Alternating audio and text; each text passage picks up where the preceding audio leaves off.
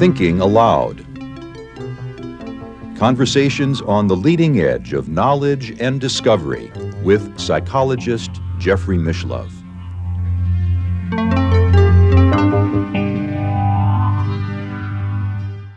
Hello and welcome. I'm Jeffrey Mishlove. Today we'll be exploring Indian psychology. My guest is Professor Kiran Kumar Salagame, who is retired from the psychology department at the University of Mysore in India, where he served as the chair of the psychology department. He is also currently vice president of the International Transpersonal Association, and he is the author of The Psychology of Meditation, a Contextual Approach. Welcome, Kiran. Thank you very much, Jeff. It's a pleasure to be with you.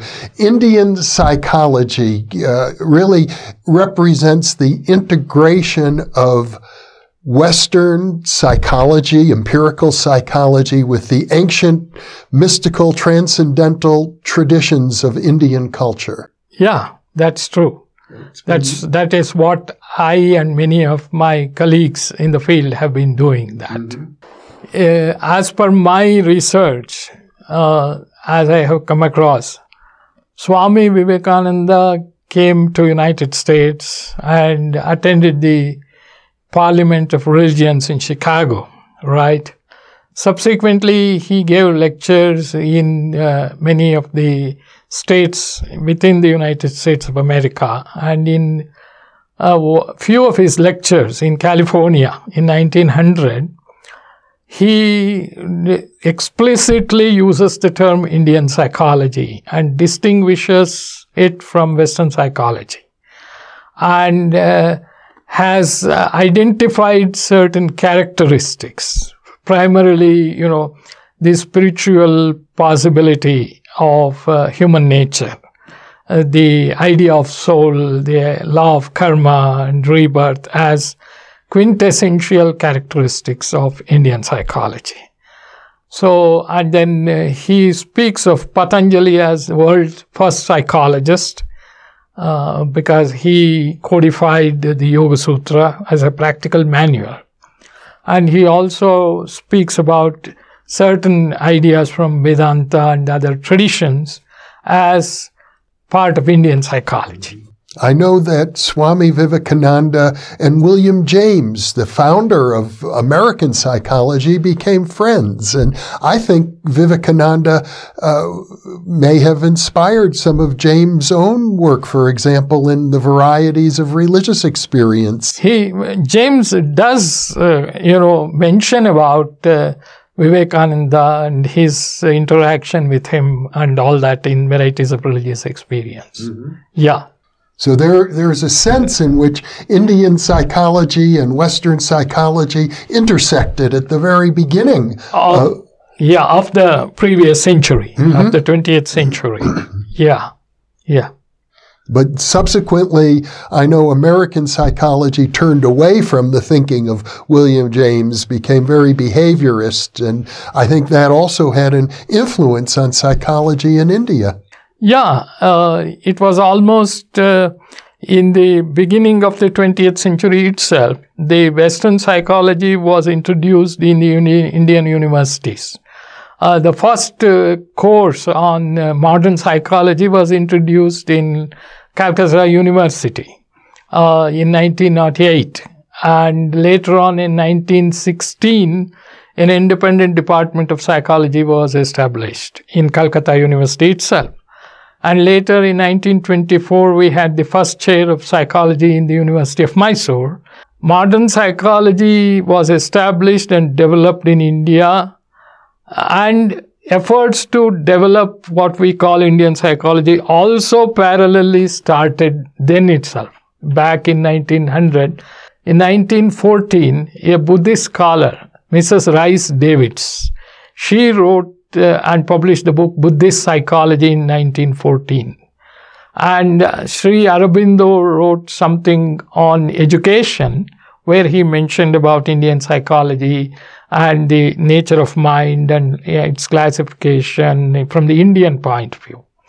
Then, of course, Jadunath Sinha, a philosophy professor who also had some interest in psychology, he was the first person to publish books on Indian psychology with three volumes, which has become some kind of a classic which collects all the ideas in the Indian traditions, you know, Vedic, Jaina, and Buddhism, and brings together. You have these these efforts, but I, I gather the dominant uh, stream of psychology in India was really Western behaviorism in, in those years. Uh, along with, of course, uh, psychoanalysis, because uh, uh, there was a psychiatrist uh, who also was head of the department in Calcutta University, Girindra Shekhar Bose. He was a psychoanalyst himself and uh, he founded the Psychoanalytic Society in India. So even the influence of psychoanalysis was also there. And uh, of course, uh, other streams of psychology, you know, animal behavior studies yeah. But was there a sense that the uh, type of psychology Vivekananda w- was describing, which made reference to the, to the great religious classics, uh, was regarded uh, in the universities as maybe a throwback to superstitious thinking or something along those lines? Yes, it was. It was thought because you see, psychology uh, subject was introduced as part of philosophy departments. Later on, an independent department of psychology was carved out of philosophy department. Mm-hmm.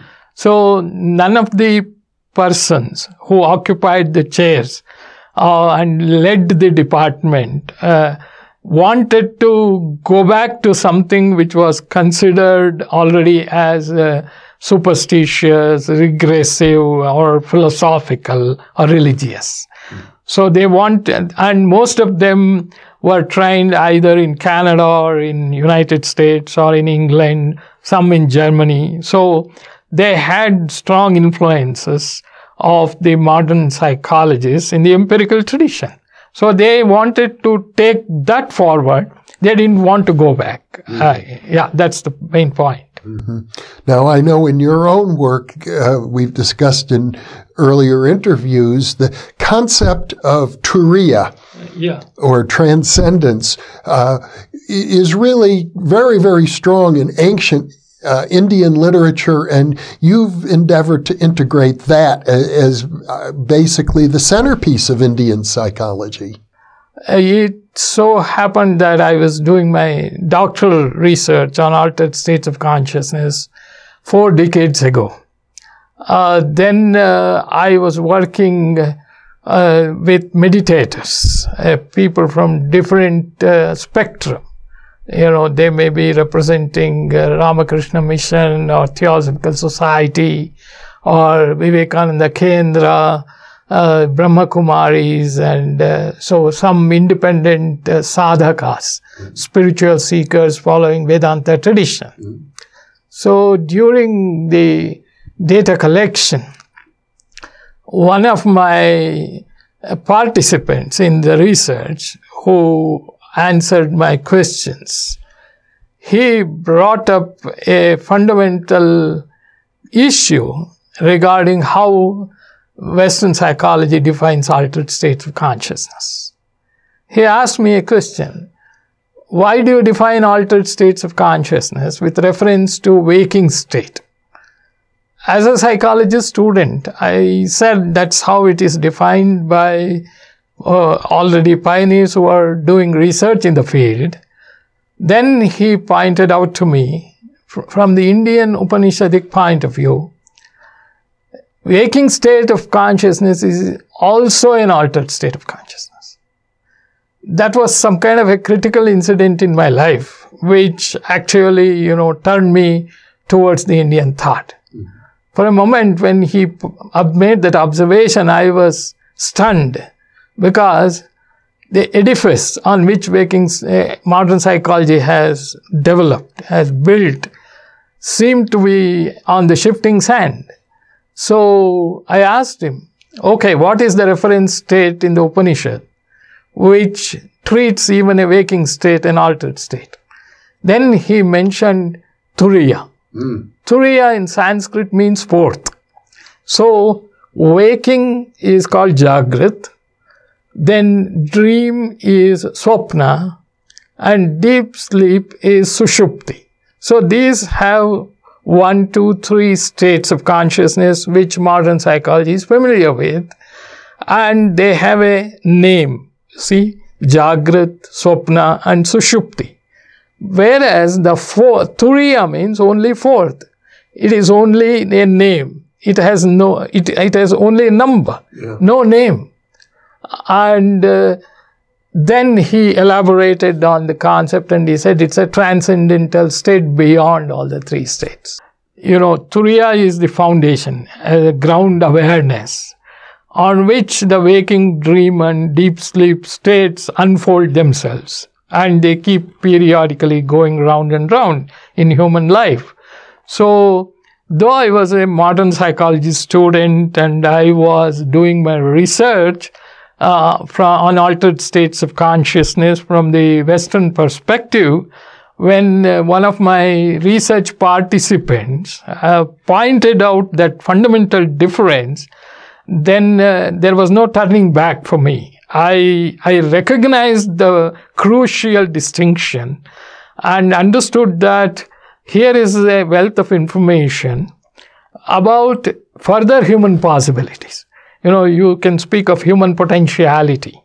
Or if I have to you borrow Maslow's term, that's the farther reaches of human nature.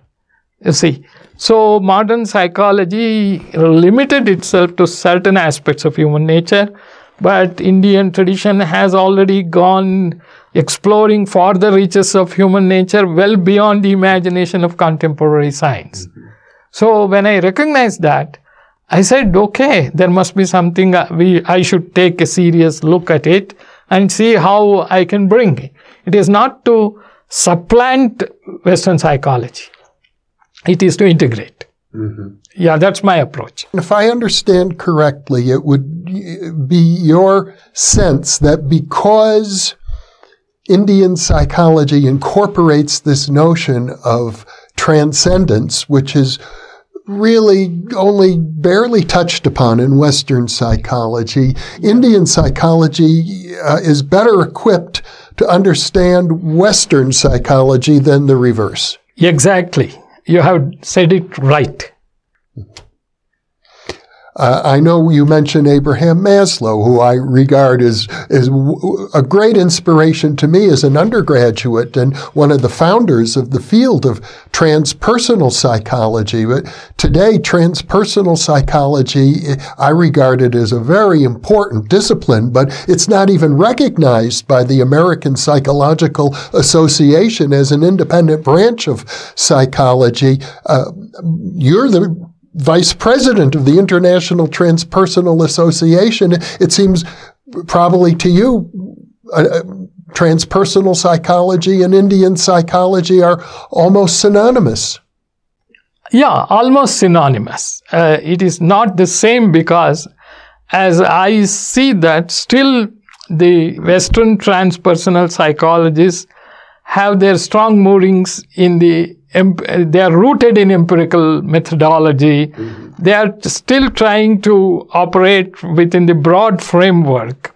Though, of course, uh, there have been attempts uh, to bring in the notion of radical empiricism of William James into that. Uh, there has been a lot of uh, good thinking going on. Research methodologies are being developed to examine the transpersonal phenomena.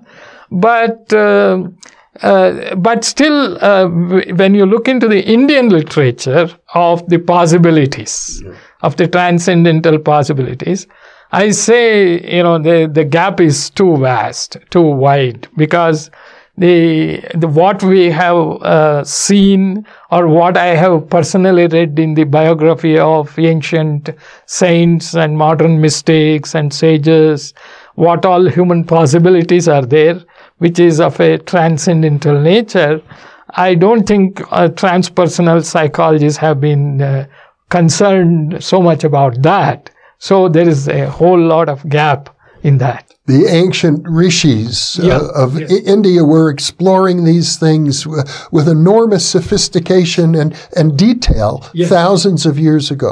Yeah, not only thousands of years ago. If you read the biography, uh, first person accounts of many people who met uh, great sages, you know, how they came to them, what happened to them, what extraordinary experiences they had, and all that.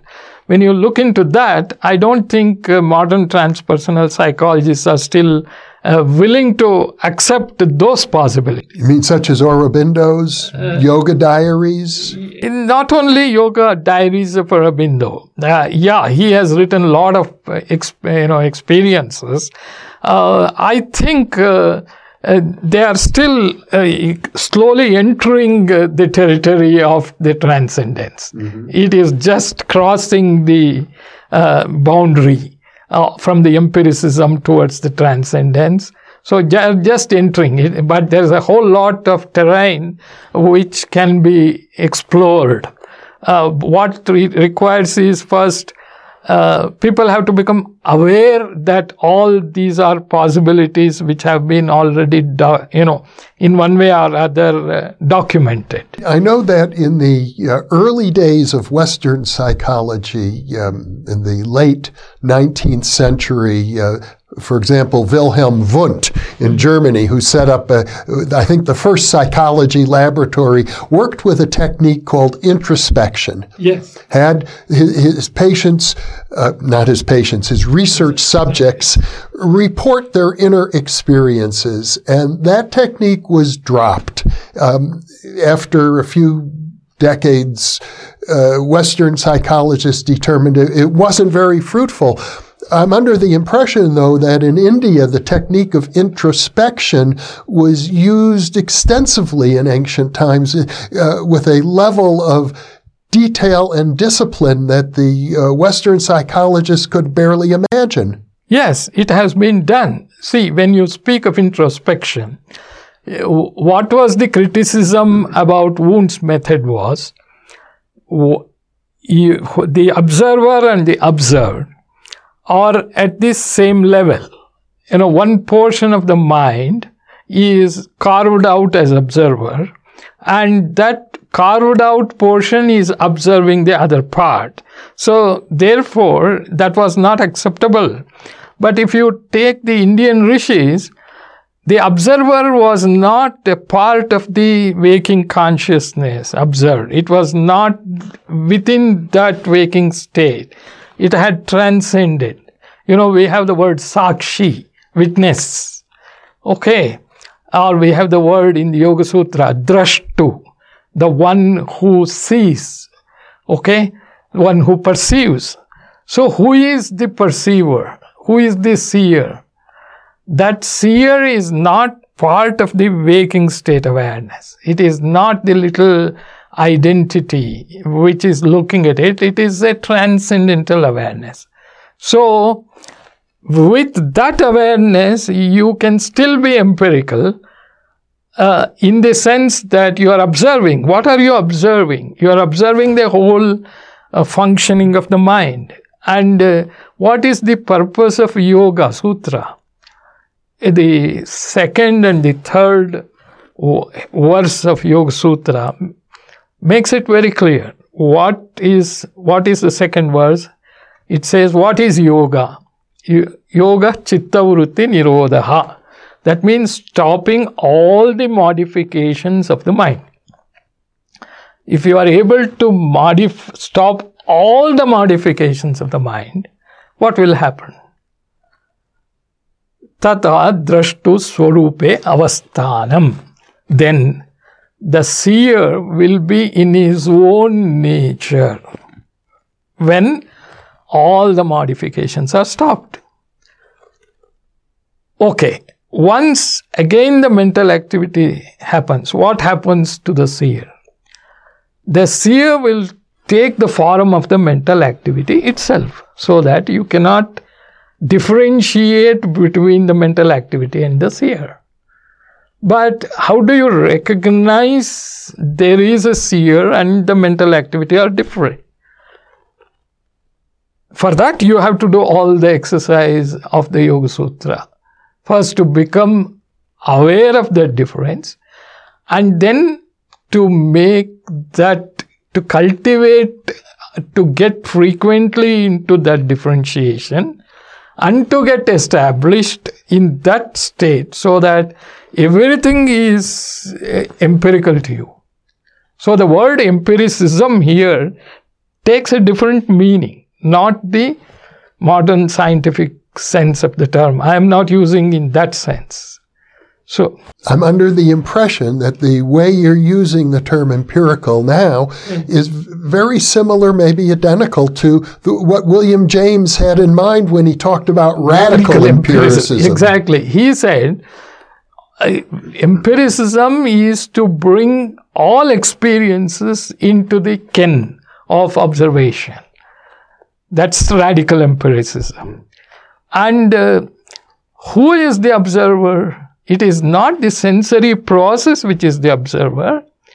It is the consciousness which is taking part in the sensory observation process that becomes the observer and looks at the mental activity.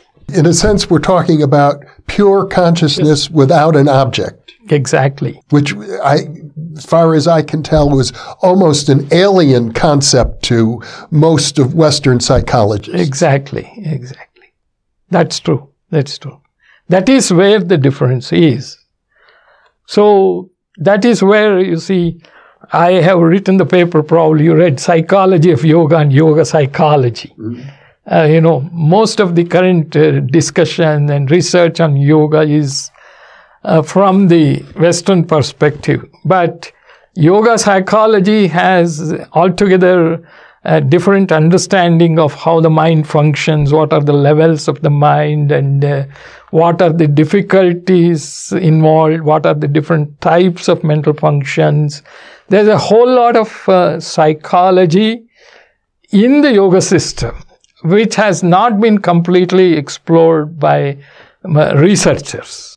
Well, as a parapsychologist, I'm particularly fascinated by the extensive description of the siddhis exactly, in, in the Yoga exactly. Sutras. There is a whole chapter on that called Vibhutipada, yeah, which tells you when you master certain yamas and niyamas, what type of uh, siddhis will start manifesting.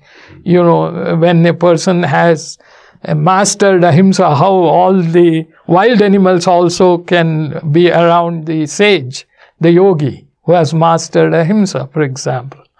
Uh, so, uh, all that description is there. But the question of explaining it, the mechanism, uh, when do you actually master it? How will you know? It is only by a kind of an inference you can perhaps say or there may be some other master who can tell you. Mm-hmm. So it's like that. So that, that is what I mean. They have just entered, there's a whole terrain to explore. One of the other unique and I think vital features of Indian psychology, which is only just beginning to come into Western awareness, is the notion of reincarnation. Yes. How, for example, somebody can be born a great prodigy or genius.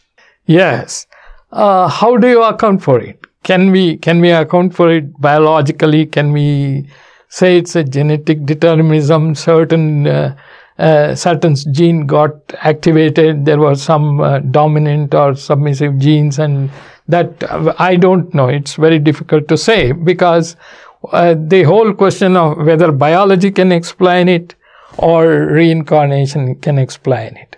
So this is a big controversial issue that exists today. Even Ian Stevenson's research.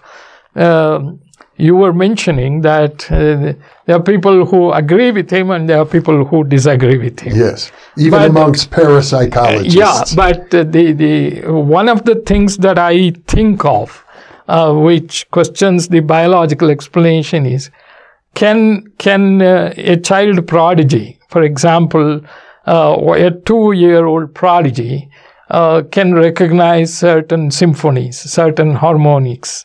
Uh, it can name uh, which particular melody it is from the Carnatic classical music. Uh, it can give the name of that or and identify all that. Uh, is it possible that even that is encoded in some uh, genetic structure? Can can or or is there unless there is a past experience of that? Can it get encoded? Uh, is it a new manifestation? Uh, how, how, do, how do you account for it? So, but when you take the Indian notion of there is soul, soul continuous with life after life, it carries all the essence of the experiences of one life onto the other, then it becomes much more easier to explain a child's prodigy or the, some person's ability or whatever it is. You see, so therefore, you know, there's a lot more uh, needs to be done before uh, the, the issue can be settled. Till then, we have to keep open. You can tell me if I'm wrong. I think pretty much all over the Indian subcontinent, people accept reincarnation as a natural fact. Yes, yes, that has been there because from hundreds of years, uh, thousands of years, this has been there. Okay, even uh, even Buddha, for example, when he was born, I was reading about his life story. Some sage sitting somewhere in far off place in a cave he knew that he is going to be born and he came all the way and told Buddha's parents that either this man will become a, you know an emperor or he will become a monk. so uh, that is why Buddha's father didn't allow him uh, for so many years to see the negatives of life, so-called. He couldn't leave the palace. Palace, you see. But what happened? uh, you know, one just one day he went out and there he go. He yeah. is he went away. So now you if you take successively uh, the generations of yogis, rishis, munis, how many of them have experienced it? Okay, I'm just giving a very crude analogy. Mm-hmm. You see, in the 400 years in the United States, if so much innovations, so many things could happen in 400 years. Imagine the time scale of the Indian uh, civilization and why it is not possible that so many yogis were there, they experimented on themselves and they developed this knowledge, they transmitted it, and uh, so naturally it became part of everybody's life and uh, uh, what is wrong with it? Why it should be thrown away or rejected as uh, superstition? I, I don't understand. I, I am assuming that, um, like myself, you would regard these ancient yogis and rishis as early psychologists. Definitely. And yet, I know in, in your writing at the same time, you, you've suggested that there's sort of a lack of psychological, specific psychological literature in ancient India, that uh, many issues that are addressed in Western psychology were completely ignored. If I can tell you, mm-hmm. the whatever we are today calling psychology, Indian psychology, it may be related to cognition, affect, or will, or any social behavior or anything they were discussed at different contexts. Say, for example, if you take all the spiritual aspects and uh, related to mind and all, they were discussed in philosophical systems. If you take the how do you experience emotions, etc., they were discussed in aesthetics, for example, in dramaturgy. We have a concept called rasa. Rasa is not just emotion, it is a finer sentiment, you know, from which different emotions can come. So we had a finer understanding of the human emotion. Okay. That was discussed in the context of dance, drama, and aesthetics. Then something on sexuality was discussed by, uh, you know, Vatsyayana, who wrote the Kama Sutra. And something about uh, nature of mind and all was discussed in the context of uh, Vedanta or Sankhya and that metaphysical We, we even discussed in a previous interview in the Bhagavad Gita. In the Bhagavad Gita, it was discussed. So now, so therefore, the way we are speaking of psychology, giving a framework, did not exist as a subject to be studied in a institution of higher learning. But we had a lot of psychologizing, as one of our psychologists has written. Mm-hmm. So therefore, now what is happening is some of us who feel this is all valid and valuable, we are trying to collect this information, put them together with a nomenclature Indian psychology, only to highlight that this is indigenous and we have all this. It doesn't mean it is only for Indians or it is it is uh, reflecting only the Indian mind. Uh, it is for the whole of humanity. You also point out, I think, uh, that to some extent the spiritual traditions that wrote about psychology occasionally also sort of warned not to get distracted by it because it could be seeing a focus on all of the uh, movements of the mind might be a distraction from the quest for transcendence. Yes, exactly. The quest for transcendence basically means going beyond the mind and its operations to understand a higher state of awareness, which in the modern sense we call pure consciousness. Now, to understand that pure consciousness, you cannot have the mental activities always operating. If you want to experience some quietness, you have to shut off the noise temporarily at least. So mind has the value of noise or it's an, it is of a nuisance value for people who want to realize Atman. so if somebody wants to occupy oneself with the noise value, you will not get to know what is the real Atman. So therefore, even however attractive the uh, mental function, siddhis or whatever, the yogi, the rishis said, don't get uh, bogged down by that because it is another trap. See, whether you go and enjoy a Harry Potter's movie or you enjoy siddhis, as far as a rishi who is concerned with Atman, both are of the same order. For them, it's both of the mind only, mm-hmm. and both needs to be shut off. You know, so so therefore, uh, that is the warning they gave. That's all it is about. Yeah.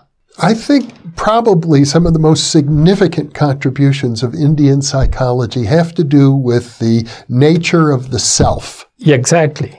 Nature of the self becomes the predominant thinking in the Indian tradition. Realizing your real self or identity should be the goal of your life. Uh, that is how, you know, we have the concept of uh, Purushartha. Purushartha means values of life. So our tradition identifies four major values of life. They are called Dharma, Artha, Kama, and Moksha. Dharma means right living. Right living at the social level in relation to ecology and the nature. It is not just the social conduct alone. Then Artha is all about wealth and money, possessions, etc.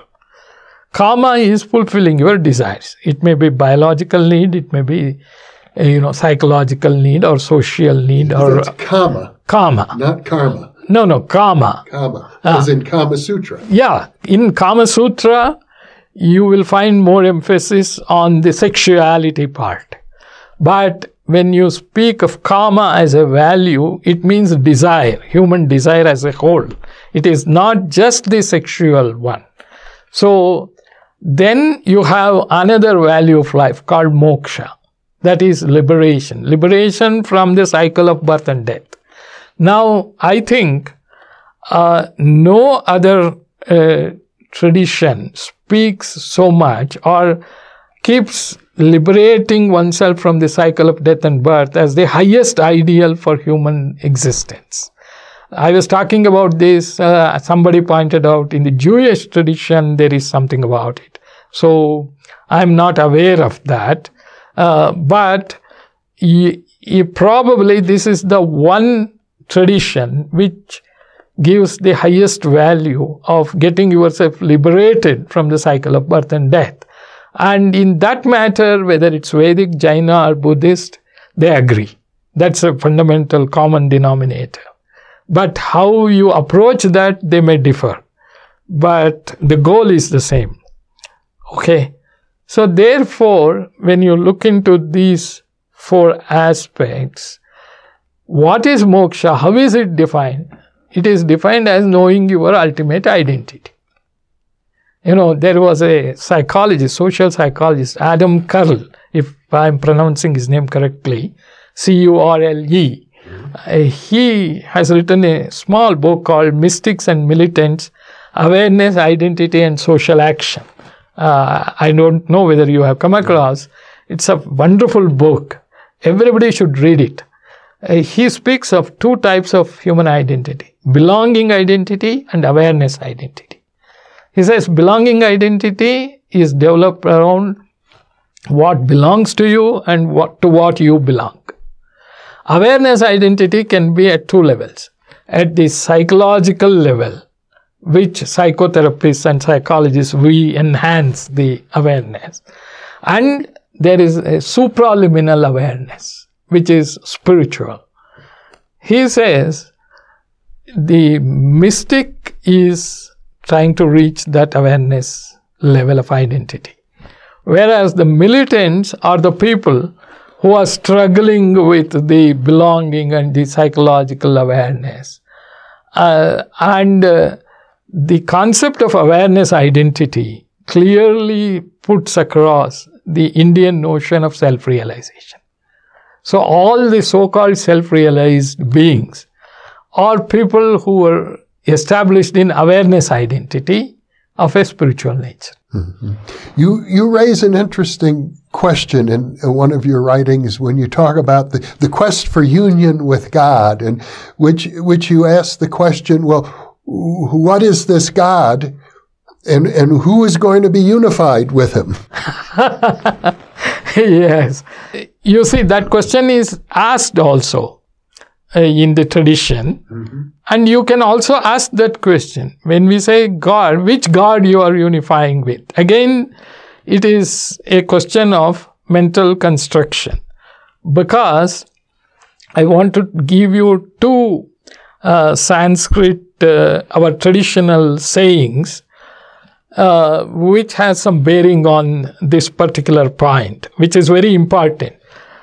In the Rig Veda, there is a whole set of hymns called Nasadiya Sukta. It is called Nasadiya Sukta.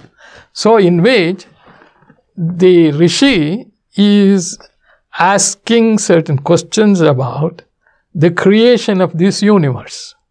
So, he is wondering whether this universe was created did the universe exist before him or did not exist? What it means to be not existing and what it means to be existing, how this came into, you know, developed into all these things.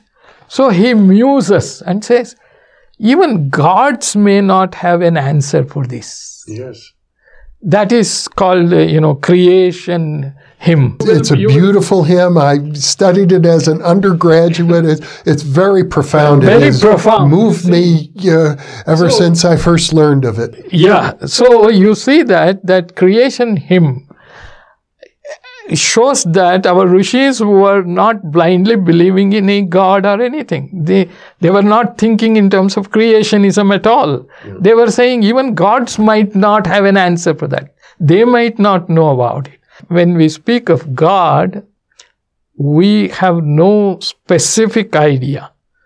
And ultimately, these are some higher kind of uh, uh, existence, manifestation, or higher order of awareness. Yeah. Well, Western psychologists would say this whole conversation is not psychology at all. You're getting exactly. into theology, and you're suggesting no, there's a psychological point to be made here that there is a, a, a level of awareness completely beyond ego. Yes. Yes. Well, I think it might have something to do with the quest for self knowledge. Exactly. Uh, people from all over the world flock into uh, you know ashrams and monasteries of our Indian spiritual savants. You know, I frequently go to Ramana Maharshi ashram and stay for three four days. Mm-hmm. And, and, as I recall, Ramana Maharshi uh, is known for uh, an exercise where he has people ask, Who am I? Yes, that was his strong point. And uh, his basic idea was to, you know, uh, try to disturb a little uh, and put you into the path of inquiry. Uh, because um, when I was young, when I was initially introduced to him, I was wondering why Ramana Maharshi always gets into that point and says, uh, Who are you? Find out first. If somebody says, I want to serve the society, that's okay. Society will be there, but find out who wants to serve the society. So, this is how he would put it.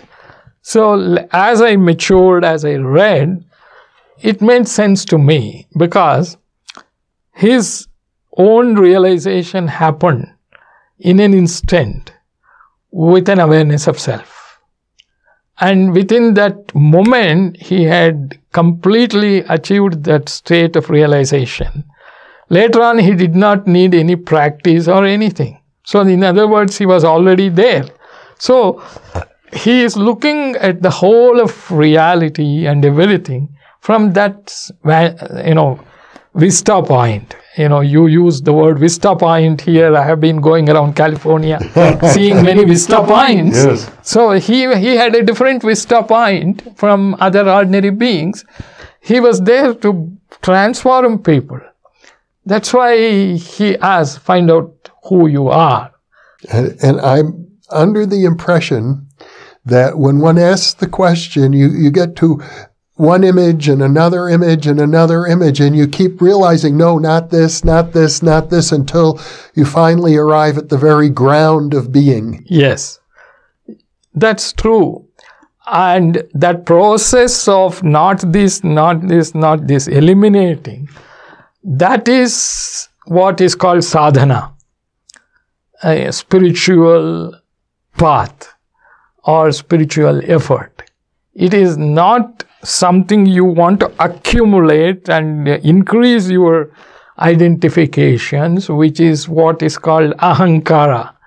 Uh, we have done some research on that concept in my department, and uh, we, with one of my students, I came up uh, with the idea of examining this concept.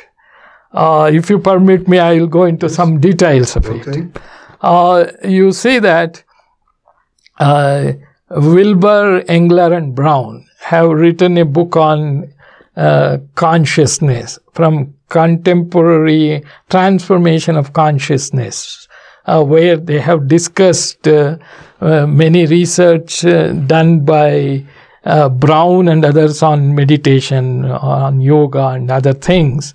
So, from a psychoanalytic perspective, doing meditation and the idea of transcendence means to lose your ego. That means to become mad. You know, from a strict yes. psychoanalytic perspective. Mm-hmm. Yeah. Weak ego means that you're susceptible to uh, yeah. uh, the irrational impulses of the unconscious leads to madness. Yes. Ego strength is considered more valuable. More valuable. So, uh, but you look into Indian literature, nowhere it is said if you do meditation, you lose your uh, ego strength in the sense of becoming a mad person. You have to be an integrated person. You go higher, okay? usually the word ahankara is translated as ego in many books, you see. So I thought we have to examine this. This could be a problem in translation rather than real meaning or importance of what happens, etc. So I, me and my student uh, together uh, studied uh, some descriptions of what ahankara means because the in the Indian tradition says if you want to realize yourself, your ahankara should go. Mm. So my losing ahankara does it mean I become mad person? This was the question. Mm. So we started looking into what that concept means. Then we found there are four aspects to this concept of ahankara, four ways of manifesting. Uh, one is fundamental, that is separation between the I and the other. Okay? The boundary that you draw between the I and the other. Mm-hmm. So this is a separation, okay? Fundamentally. Yes. It's the most basic separation everybody makes. Makes. Okay. That which is me and that which isn't. Yeah, right. Then the second aspect of ahankara is the identification. And the identification starts with your body. You see, Freud said the first identification of, or the first sign of ego is your identification with the body. Mm. So we identify with our body, and then, you know, we are given a name, and then uh, my relationships, then my family, my community, my uh, my learning, my skills, my ability, my possessions, my language, my culture, my nationality, my race, all the identifications gradually keep on accumulating. Mm-hmm. Okay? Yeah. And then, not only that, there is something special as me, which is my individuality or uniqueness. I not only have these identifications, I also have being born as somebody, I have my individuality. I try to develop that also. And while doing all this, I feel I am doing, I am suffering, I am enjoying, which yeah. is the notion of agency. So, when we, ahankara has these four aspects, four ways of manifesting you take any transaction that happens in the human world, one or the other aspect is dominating in our transaction yeah. at every moment. Mm-hmm. Okay? If we speak of uh, national differences, then the separateness is operating. If you are an executive, your agency is dominating. If you think of family, religion, or nation, your identification is coming to the fore. If you want to highlight what you have accomplished, your individuality comes. So either these things are always, you know, going up and down in our conversation. The fluctuations of the mind. This is what's ahankara. Yeah, which isn't quite the same as ego strength at all. Yeah, that is the function of buddhi we speak of ahankara, buddhi, manas, and chitta. And the ego strength is buddhi, which has the capacity to determine, discriminate, take judge, you know, judgment, decide. So we developed two, two inventories, one ahankara inventory and another ego strength inventory, ego function inventory. And we examined giving it to a group of meditators and a group of normals and we found, and then we subjected to factor analysis, and we found that uh, ahankara and ego functions are, you know, orthogonal. They are two principal components. Orthogonal, yes. Uh, they are two principal components, uh-huh. independent, you know, on the x and y axis. Yeah. So they are separate. So what the tradition is asking is, don't give up your buddhi, your ego strength. Give up your identifications, give up your idea of agency, give up your idea of duality and separation, give up your idea that you are very unique. So if you come to India, if you look into the Upanishadic literature, if you look into Ramayana, if you look into Mahabharata, you look into what we have in the Sikhism or in the Jainism, or if you read all that, everything, whether it is in Sanskrit, Hindi, Bengali, you know, we have the poems of uh, famous uh, saints, you know, uh, some of them are Muslims by birth. Mm-hmm. Uh, for example, Kabir Das. He, he Kabir was a Muslim. Mm-hmm. He he he venerated Rama, Hindu god. Mm-hmm. So you take all of that, you read. What you find is they are suggesting, you know, uh, give up the agency, give up the notion of identification, give up the notion of separateness, give up the notion of individuality. So, so that, so when you give up all that is, then you realize your true self. Kiran Kumar Salagame, what a beautiful exposition of Indian psychology. You've really uh, demonstrated the uh, unification of East and West in this very significant research. And uh, what a wonderful exposition of, of how an ancient tradition and modern science can come together. Yeah. Thank you very much for thank, that. Thank you for being with me. Yeah, yeah. Namaste. And thank you for being with us. Thank you.